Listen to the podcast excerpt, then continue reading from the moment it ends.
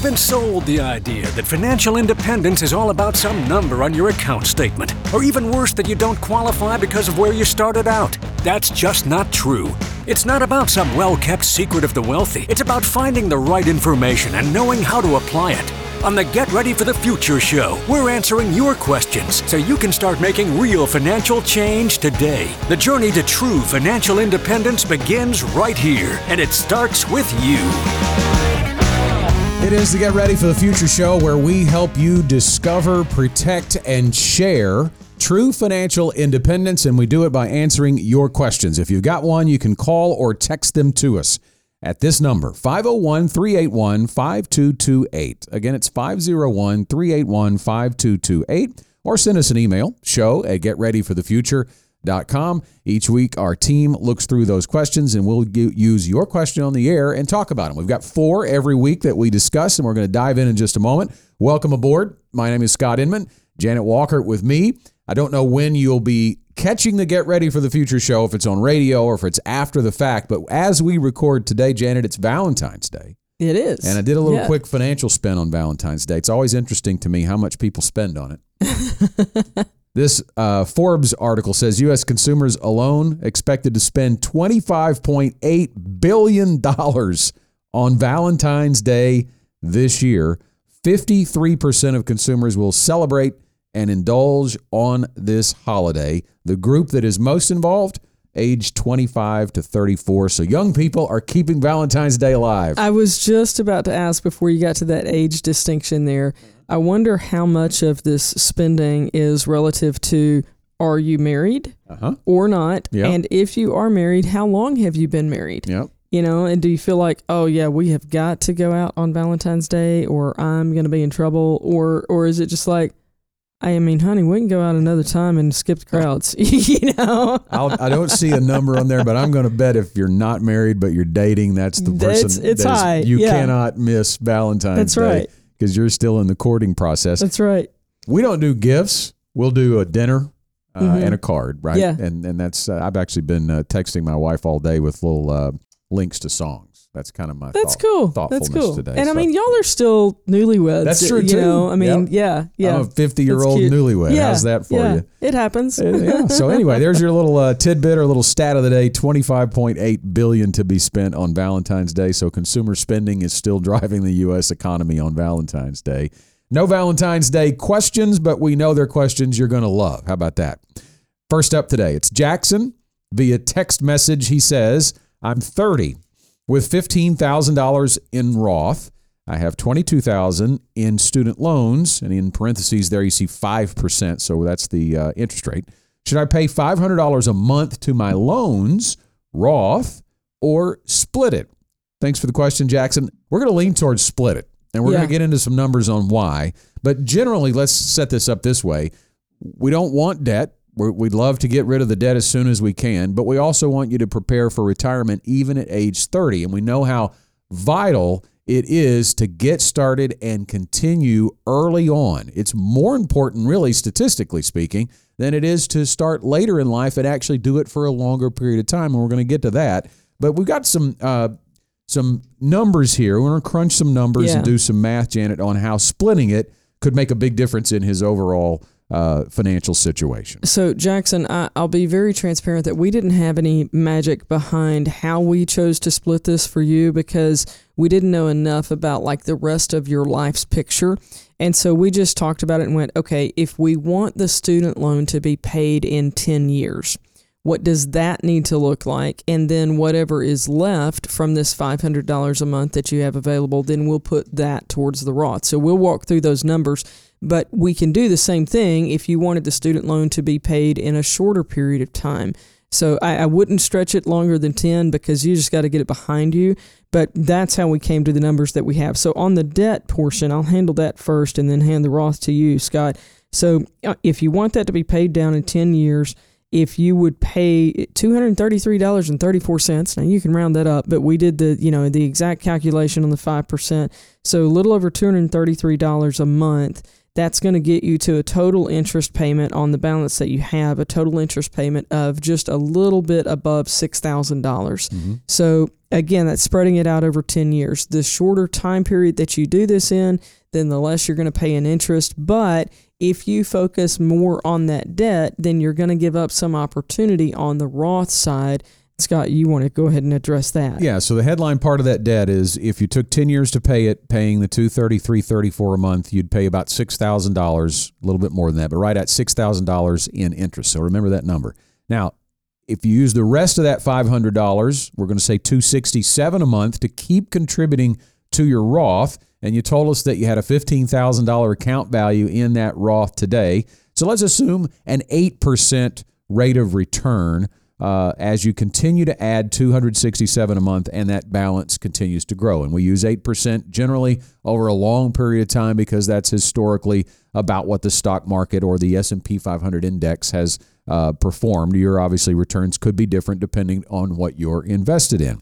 But over 10 years with those numbers, your balance goes from $15,000 to $80,494.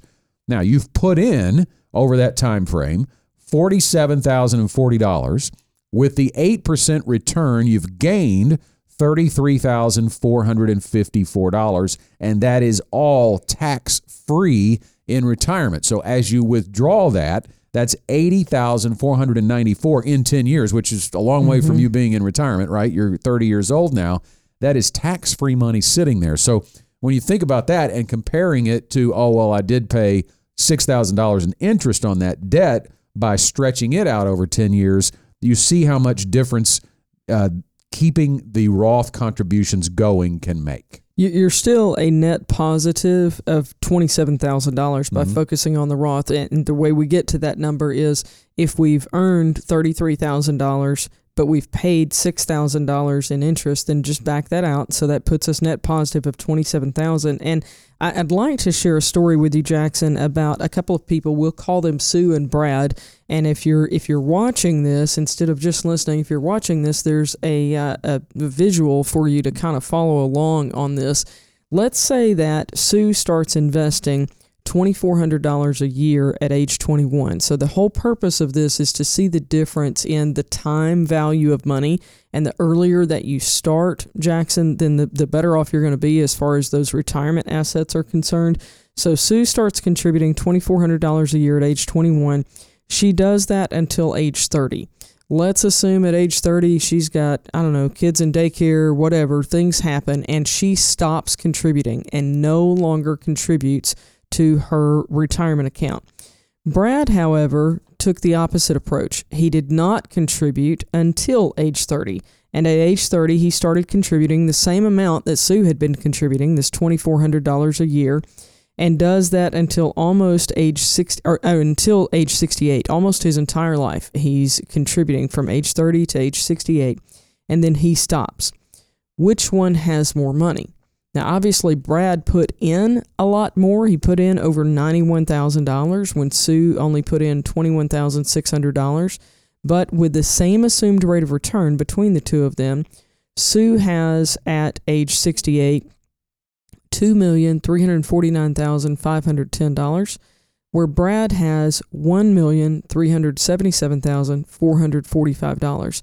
So she is a million dollars almost ahead of him and put in way less money. She put in $70,000 less money than what he did, but it is that time value of money. So, hmm. Jackson, that's the reason that we would not fully focus on just attacking the debt. We do want you to be debt free, but we're trying to find balance in how you allocate these dollars for an overall like holistic lifetime view of the best utilization of your dollars. Yeah, and the other point to wrap this up, I think, is we're talking about current debt, but if you avoid future debt, Yes. the reality is you're going to pay that off in less than 10 years. We use Yeah. 10 years as an example, and it still makes financial sense if you did pay it off over a 10 year period, but you should be able to create more margin in your life.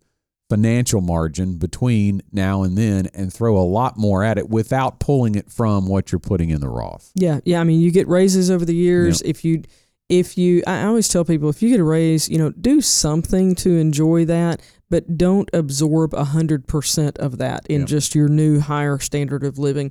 Be sure that you're putting some of it towards your future standard of living. And that, in this case, could be used to pay down the debt. Yeah, and that's key to keep that discipline as you get those raises. Don't increase your lifestyle by getting a bunch of new debt that puts pressure on that retirement contribution. Jackson, thanks for the question. If you've got questions for our show, I'll tell you again the number. You can call and leave a voicemail, or you can just text it like Jackson did to 501 381 5228. That's the number to get the questions to us. Or if you'd prefer to send us an email, just send it to show at getreadyforthefuture.com. Next up, it's Michaela from Little Rock. I recently found out that both of my parents in their late 40s have nothing saved for retirement. They each had different 401ks from previous employers and cashed out after leaving every job. My dad is a small business owner now, and the likelihood of me getting him to file paperwork to open up a retirement account for the business is slim. What are the accounts that he can open up for himself? And if I were to convince him to open retirement plans for the business, which would be the best accounts considering he is a one man operation? Michaela, thanks very much. Lots of opportunities here for your dad. So that's the good news. Bad news is, and this is for everybody else listening too, because I obviously don't want to beat a dead horse. It happened. He cashed out the 401ks. But the reason that is something you don't want to do is because if you are not 59 and a half, there's going to be a 10% penalty just for pulling out. So if you pull out $100,000, bam, $10,000 off the top in penalties. And then you've got the tax situation because more than likely the 401k was pre-tax uh, made pr- uh, or created with pre-tax contributions and so those have to come out and are taxed as ordinary income so depending on what your overall income is you could potentially be getting hit 30 35 maybe even 40% on the overall uh, penalties and taxes on your withdrawal. And then you have the lost growth which was pointed out in the question Yeah. right before uh, when we talked about having that money in and staying invested for a long period of time you've lost that if you've cashed out. So of the options of a 401k we would certainly discourage that. But again to michaela's point what's happened happened. So let's move forward from there nothing saved for retirement in your 40s can be a very scary thing but again janet he as a small business owner of a one-man operation has lots of options absolutely. So one of the things that she asks are what are the accounts that he can open up for himself? And then there was this shift to focus on from the business aspect. So we're going to approach this that way. We're going to look at personal accounts that could be opened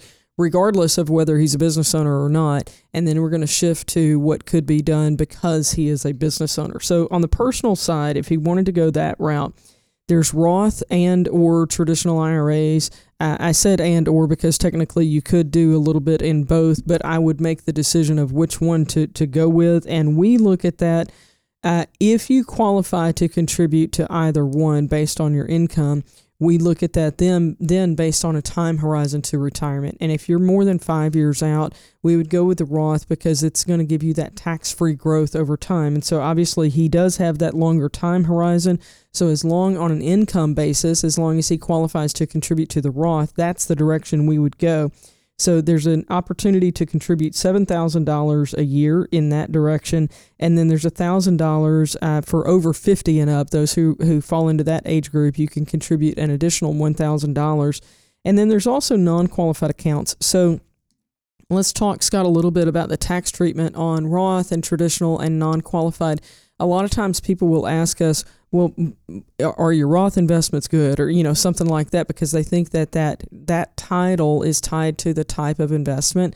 Let me be very clear that whether it's Roth or traditional or non-qualified, you can have really any type of investment.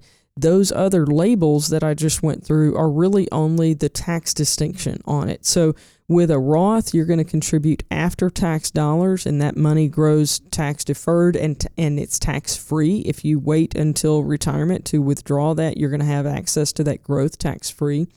With the traditional IRA, you're going to get your tax break at the beginning rather than the end. So you can take a deduction on whatever amount you're contributing, but when you withdraw in retirement, that's going to be taxable to you. With non-qualified, there's not a tax break, so it doesn't qualify for a, for special tax treatment. That's where we get the name non-qualified.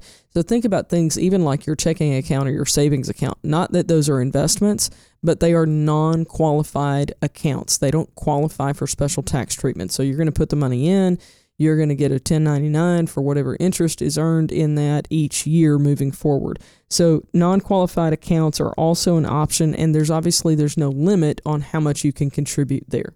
So that's the personal side. So that goes for anybody that's an that earns income, right? But as a small business owner, and particularly the fact that you've told us, Michaela, that your dad is a one man operation, there are some really attractive options to get some money into retirement accounts. And I know that when you're a small business owner, you're focused almost exclusively sometimes on growing the business and making money today, making money this year, the revenue side of that.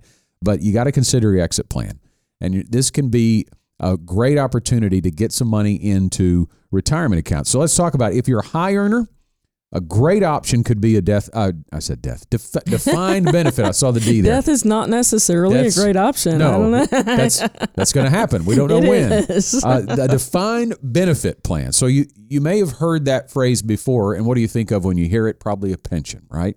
Because that's what happens when you work for a company for a long period of time that offers that pension, and you get a monthly benefit, a monthly check in retirement. You can actually create those as a business owner, and particularly if you're a one man operation and you don't have to do it for anybody else, if you have a lot of income that you are paying yourself, you can potentially have really large contributions and save money on taxes now. So these are pre tax contributions into a defined benefit plan that could be set up through a financial advisor.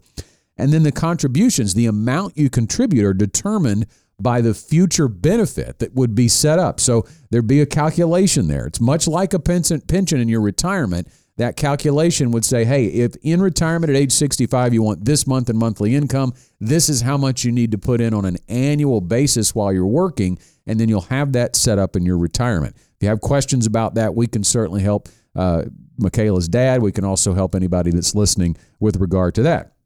There's also a SEP IRA, and these are the probably easiest and quickest to establish. You can set that up very easily, open it. It can be self directed. It's an IRA, but because that SEP stands for Simplified Employer Pension. So the money is coming. It's not really a pension, but it is an account that is set up and contributed to through the employer side. So as a one man operation and a business owner, you can actually contribute up to 25% of the employee's income annually. It's considered pre tax. There is a cap up to $69,000. So if that 25% of income exceeds 69,000, you'd actually have to be held to 69,000. And again, it's on the employer side. So it helps on both sides of the taxation taxation problem. You can put in pre-tax dollars for the employee and the employer is getting to take the tax benefit as well. The withdrawals are taxed at ordinary income tax rates, and a single member here is the key. So if you're listening uh, and thinking, hey, I'd love to have that as a business owner, the reason you don't want to have a lot of employees and get into a SEP IRA, uh, establishing a, ste- a SEP IRA, is because whatever you do for one employee, you have to do for all. So it can be a little cost prohibitive for an employer if you have a lot of employees. But it does work well uh, with a husband and wife team. Yeah, we had a, a very similar question last week where we addressed that as well. And so we, we talked about in a, I'll just say, a closely held family business where you don't have a lot of other team members who are not related, then it, it might still be an option. So we don't want you to think that it has to be a singular person who is employed at the company but that is oftentimes what we see. Scott, another option is a solo 401k. That one is is not as easy and quick to establish, but it is another option that you have. And one of the advantages of that is that it does have higher contribution limits. Those those can be a higher number depending on what your income is because the previous plan that we talked about is percentage based and has those caps. So this this can give you an opportunity to contribute more. It's going to allow for employee and employer contribution if that's important to you for it to come from both sides of the equation. Then that's certainly a possibility. Uh, the total on this cannot exceed $69,000. You've also got that catch up for 50 and up, ages 50 and up. So that is a catch up amount of $7,500 in any given year. Uh, and that that changes every year. That's where we are for calendar year 2024.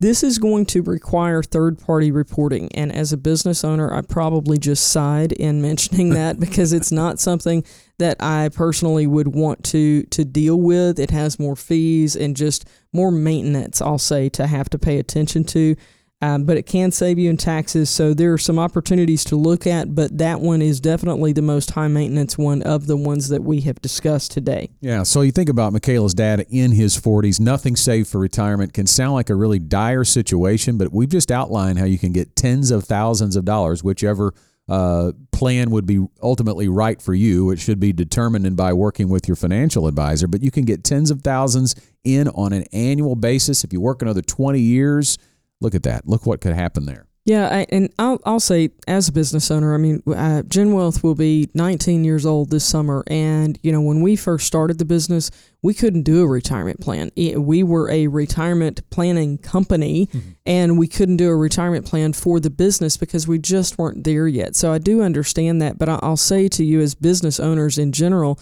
not just to Michaela's dad here, but it's important to realize the growth that your firm is seeing, whatever your business is. Realize the growth that your business is having. And at some point, you've got to draw a line in the sand and go, okay, nobody else is responsible for my retirement but me. And so I need to take the time now. It's it's really difficult as a business owner to go, I'm going to block off time and do this. Anything that feels outside of the business, but this is for your future and is really important to take the time to do it. So, next question is from Chris in Springdale. My wife is a co owner of a small business, and we both work there. We're in the crazy years of our 30s with multiple kids, a mortgage, but no other debt, have a good start on retirement savings, and feel pretty comfortable. What are your next steps? Well, Chris, thanks for the question. We would say plan because we don't know what you're missing until we take an, a holistic view of where you're at. But we can say one thing you didn't mention there Janet was life insurance. And yeah. that, that's a big thing. If you're in your 30s, you can feel pretty comfortable, but that could derail everything. Yeah. So it, so everything, Chris, that you went through here, uh, it it feels very positive. Mm-hmm. You know, uh, uh, other than we're in the crazy years, I get that, but there's there's really probably some positives even in that. It just is what it is at this stage of life. But there's nothing there that you that you've expressed as a concern but uh, you know, we're just coming off the Super Bowl. Let's talk about there's importance on the offense side and uh, and the defense side. We can't win a game with just one of those sides. We have to have both, and the same is true financially. So on the defense side for yourself, you have to protect if things go wrong. What happens? And so, even though you might be on track financially, if things go right, then you've got to think about if one of you doesn't come home, what happens to the other person and your children financially. So we would encourage you really to uh, to do some due diligence on insurance. That's something that an advisor can help you with and help you walk through that number. I will tell you, most people who have insurance are terribly underinsured. Mm-hmm. They don't really think about. I mean, when you think about that, that you're in your 30s what are your future earning years? What is the, the dollar amount that you're capable of earning for the rest of your working lifetime? And it's a big number.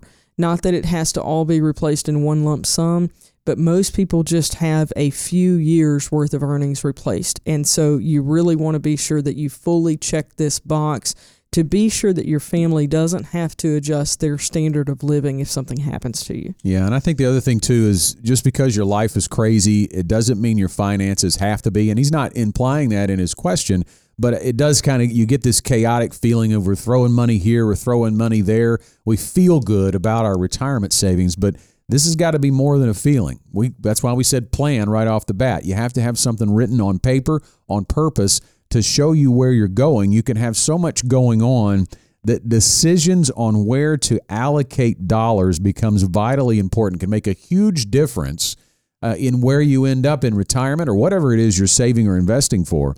It is very easy not to be intentional when you've got kids going this way and going that way.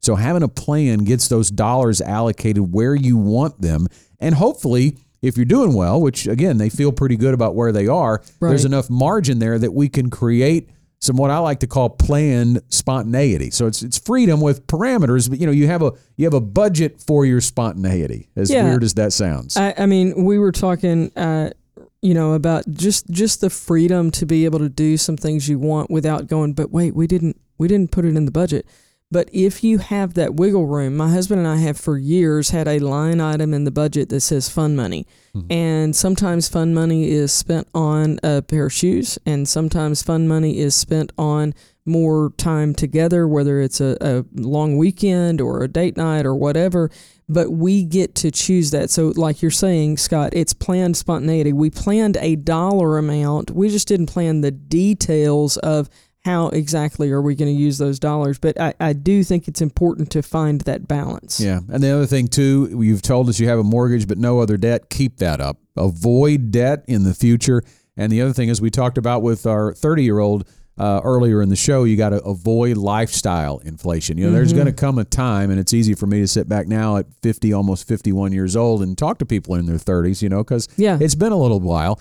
There's going to come a time where you get those kids out of the house, you get them through college, and there's going to be lifestyle inflation there because you're going to get a raise. Your expenses are potentially going to go down significantly later in life but avoid that lifestyle creep or that lifestyle inflation while you have kids. It's very easy to see what everybody else is doing on Facebook. They're going on all these fancy vacations. And again, allocating those dollars just because you have it doesn't necessarily mean that's where it should go. I'll give you one that I think if if our if our nation, if across the country we would take advantage of this one opportunity, we would be in a way better situation. And that is you you get into this timeline where most people are paying for daycare for years. Some people are not in that situation. I understand that, but many, many, many people in our country are paying for daycare, and then they get to a point where they're no longer paying for daycare. Now, some of them use that and they go to private school. That's fine, but at some point that also ends. So either daycare stops and they go to kindergarten or first grade, or private school stops later on, at some point that check for that child's care or education stops. What if you started using those dollars moving mm-hmm. forward? And and I'll tell you that's exactly what we're doing. When when my son graduated high school, we started taking those dollars and putting it back for uh, for other kids for college education. So those dollars have always been in our case kid dollars that may or may not be what you need to do, but you can take those dollars that have already been allocated somewhere and reallocate them wherever they need to go for your next step in your family's plan. Yeah, Chris and his wife are doing a great job. Congratulations on getting that far and get a plan together. Yeah. This is our question of the week. Congratulations to Chris. We'd love to send you a free Get Ready for the Future show tumbler for being the question of the week. Just email us, send it to show at getreadyforthefuture.com to claim it. Our final question of the day comes to us from Tina in Cabot. Can I count my commercial building loan payment toward my savings rate toward retirement, given that I plan on selling it at some point to help fund retirement? Is there anything specific I need to know about that as part of my plan? Tina, I'd say no. You can't count the payment. Now, you've got equity and you're going to be able to sell that, but the portion, there's a big portion of your payment that is going to be kept by the bank.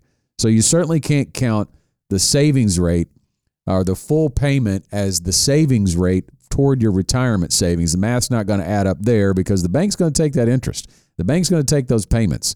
Uh, obviously, we're assuming you, you have a, a, loan. We don't know where that loan is in terms of its payback, but there's going to be some interest due there, right? So the full amount can't be considered the savings rate. However, the value of the building could be incorporated yeah. into future savings. Well, and, and one of the challenges there, and this is somewhat true of other investments as well, but we don't really know what the future value is going to be of, of that building and what can you get off of that in terms of a revenue stream once it's paid for, once you transition into retirement, if you still own that then what is the value to you in terms of your retirement income? And Scott, one of the things that we've seen quite a bit since COVID, you know, when, when COVID hit and everybody had to go work from home, then there were a lot of people who frankly never went back to the workplace. We have team members at GenWealth who were here pre COVID and had an office space assigned to them and they have never come back into the office full time because relative to their role we now as a company look at that differently and go you know what you don't have to be physically in the office to do this job so that has happened nationwide frankly globally uh, in this this change of mindset about office space. And so I get a little bit concerned when somebody says, I own real estate and it's a commercial building and I'm counting on it to a certain degree yeah. for my retirement income because we just don't know what that's going to look like for you. Yeah, I think that's a huge point because we don't know where the future of real estate is going to be. And you really, in essence, put it into we don't know that it's office space, but whatever it is, maybe it's a good investment, maybe it's not in 20 years. So I think it would be wise to make a plan but not count on that commercial building. You need liquid assets, you need other types of investments. We're talking about diversification here. I think right. real estate is a great piece of the puzzle but if that's all you're really counting on is I'm going to pay this loan back and I'm going to have a commercial building and that is funding my retirement, I think that's the wrong wrong way to think about it. Scott, you and I both have real estate out outside of, of GenWealth. We both have some and we're doing it in very different ways, but we both have that as an ancillary part of our overall plan. Yep. But but the key there is ancillary yep. because we're we're not counting on that, uh, and you know whatever we get from it is icing on the cake, so to speak. So and you mentioned planning. Yep. Um, I I would encourage you really uh, to do two different types of plans or two different uh, completely unique plans here, Tina. One of them is to plan with the building, but to do that very conservatively in those assumptions. And then another one is to plan completely without that building. Um, because we just don't know what that's going to look like for you in the future. Yeah, and I think the rental income there, the lease payments, the the income from that building could certainly be layered into an overall retirement income plan. But again, multiple streams, multiple sources of income. Because quite mm-hmm. frankly, when we talk about diversification, you mentioned the real estate on our personal side here, Janet, a lot of the reason that I wanted to do that was because I felt like I was too heavily concentrated on the stock side, right? Yeah. The, yeah. the, the liquid investment side. You don't want it all in one place if you can do that. Uh, I, I, like the idea of diversification. So I think we're talking about it the other way here right. for Tina. Uh, do you have some uh, allocations to stock, to bond, to other asset classes um, that can be more liquid and that can provide you monthly income? Because that's really the retirement problem is an income problem. It is not an asset problem. Assets create the income, mm-hmm. but the overall plan has to be solving for replacing your paycheck, replacing your business income, whatever it is you're doing during your work life. You're going to have to create an income stream in retirement at some future date, and it has to come from all of those sources. And that's how planning uh, at Wealth works. And if anybody is getting close to that retirement uh, red zone, which we would define as five to 10 years out from retirement, or if you're right on the doorstep and you need to walk through that planning process and determine here's what I've saved, here's what I've accumulated. How do I turn that into a monthly income stream? The Gen Wealth Ready to Retire process is what you need to walk through. And you can do that with an advisor. You can get the uh, planning started by calling 866 653 PLAN. It's 866 653 7526 to start the process of going through the Gen Wealth Ready to Retire process. If you'd like to learn a little bit more about real estate, you know, we talked about the uh, office space challenge that many people didn't come back from COVID. There are still other opportunities potentially in real estate. And what are the opportunities in the economy in 2024? And as we walk up on our final bell, I'll just make this part of my final thought. Then we'll go to okay. you, and then I might have another final thought, okay. and we might close the show. We are to do it different. It's Valentine's we'll it. Day, right? It's fine. we did a, uh, an entire webinar that you can get for free. It's called the Economic Outlook 2024: A Path Through the Forest. And one of the things we talk about is real estate.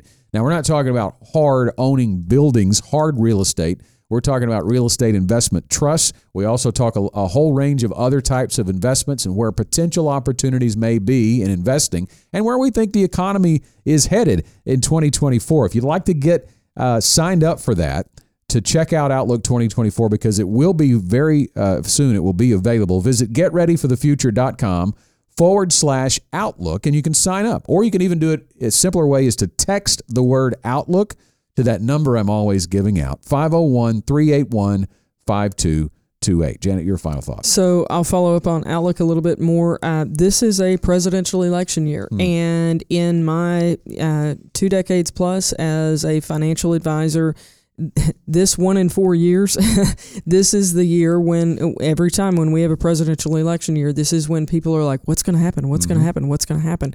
That is a lot of what is behind the purpose of this Outlook 2024 that Scott was sharing with you about. So be sure that you you have the opportunity, you take the opportunity to get get this information about where we feel the economy and the markets are going because you want to understand that in a presidential election year. Yeah, give give it a little teaser. I'm going to give a little. Uh, they call it a spoiler alert. Yeah, right, on yeah. that. You know, you might think that it's going to be a bad year. Volatile, yes, more than likely volatile because there's going to be things happen right that throws the market and investors for a loop. But overall, election years are not usually bad years in the type of election year we're having uh, this year. So there's a little teaser for you for Outlook 2024. That is all the time we have for this week's Get Ready for the Future show. We thank all of the people who sent in questions. And if you have one, get them to us. 501 381 5228. You can call and leave a voicemail or just send us a text or an email to show at getreadyforthefuture.com. See you next time.